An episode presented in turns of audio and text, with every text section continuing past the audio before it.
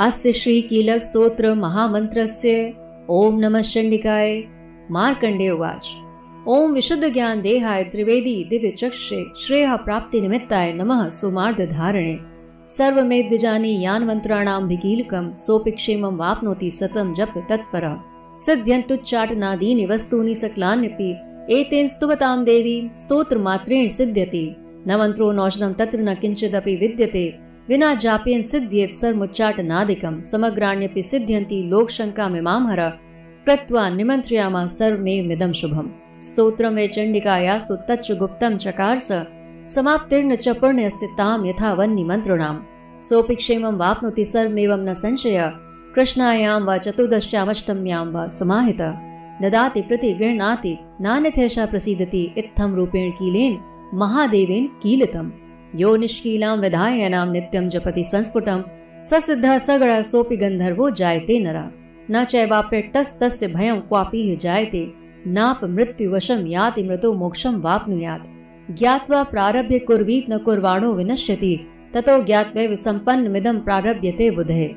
सौभाग्यादि, च यत् किञ्चित् दृश्यते लन्नाजने, तत्सर्वं तत्प्रसादेन तेन जप्यमिदं शुभम्। शनैस्तु जप्यमानेऽस्मिन् स्तोत्रे सम्पतिरुच्चकै भवत्येव समग्रापि ततः प्रारभ्यमेव तत्। ऐश्वर्यं तत्प्रसादेन सौभाग्य आरोग्य संपदा, शत्रुहानि परो मोक्ष स्तूयते स न किञ्जने।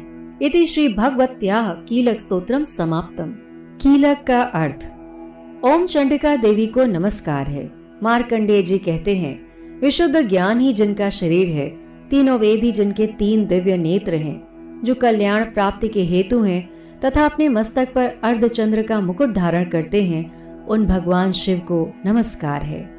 मंत्रों का जो अभिकीलक है, अर्थात मंत्रों की सिद्धि में विघ्न उपस्थित करने वाले शाप रूपी कीलक का जो निवारण करने वाला है, उस सप्तशती स्तोत्र को संपूर्ण रूप से जानना चाहिए। यद्यपि सप्तशती के अतिरिक्त अन्य मंत्रों के जप में भी जो निरंतर लगा रहता है, वो भी कल्याण का भागी होता है। उसके भी उच्चाटन आदि कर्म सिद्ध होते हैं। तथा उसे भी समस्त दुर्लभ वस्तुओं की प्राप्ति होती है। तथापि, जो अन्य मंत्रों का जप ना करके केवल इस सप्तशती नामक स्तोत्र से ही देवी की स्तुति करते हैं, उन्हें स्तुति मात्र से ही सच्चिदानंद स्वरूपणी देवी सिद्ध हो जाती हैं। उन्हें अपने कार्य की सिद्धि के लिए मंत्र, औषधि तथा अन्य किसी साधन के उपयोग की आवश्यकता नहीं रहती। बिना जप के ही उनके उच्चाटन आदि समस्त आविचारिक कर्म सिद्ध हो जाते हैं।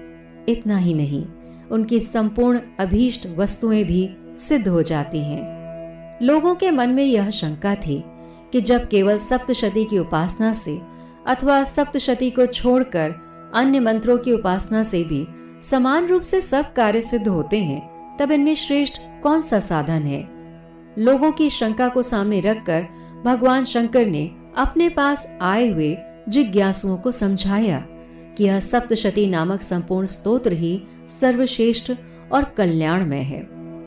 तदनंतर भगवती चंडिका के सप्तशती नामक स्तोत्र को महादेव जी ने गुप्त कर दिया। सप्तशती के पाठ से जो पुण्य प्राप्त होता है, उसकी कभी समाप्ति नहीं होती।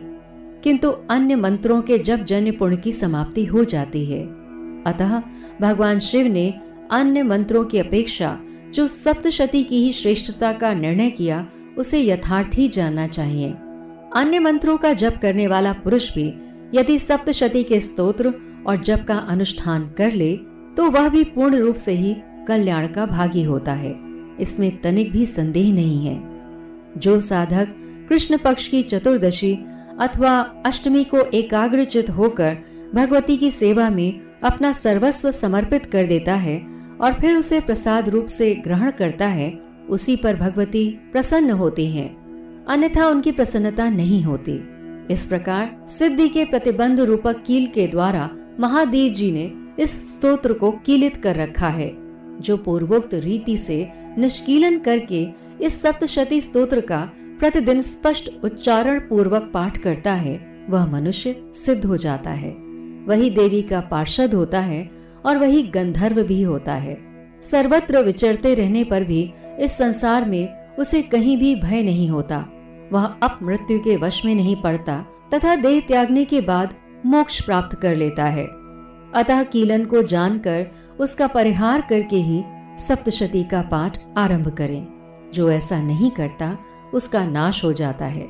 इसीलिए कीलक और निष्कीलन का ज्ञान प्राप्त करने पर ही यह स्तोत्र निर्दोष होता है और विद्वान पुरुष इस निर्दोष स्तोत्र का ही पाठ आरंभ करते हैं। स्त्रियों में जो कुछ भी सौभाग्य आदि दृष्टि गोचर होता है, वह सब देवी के प्रसाद का ही फल है। अतः इस कल्याण में स्तोत्र का सदा जप करना चाहिए।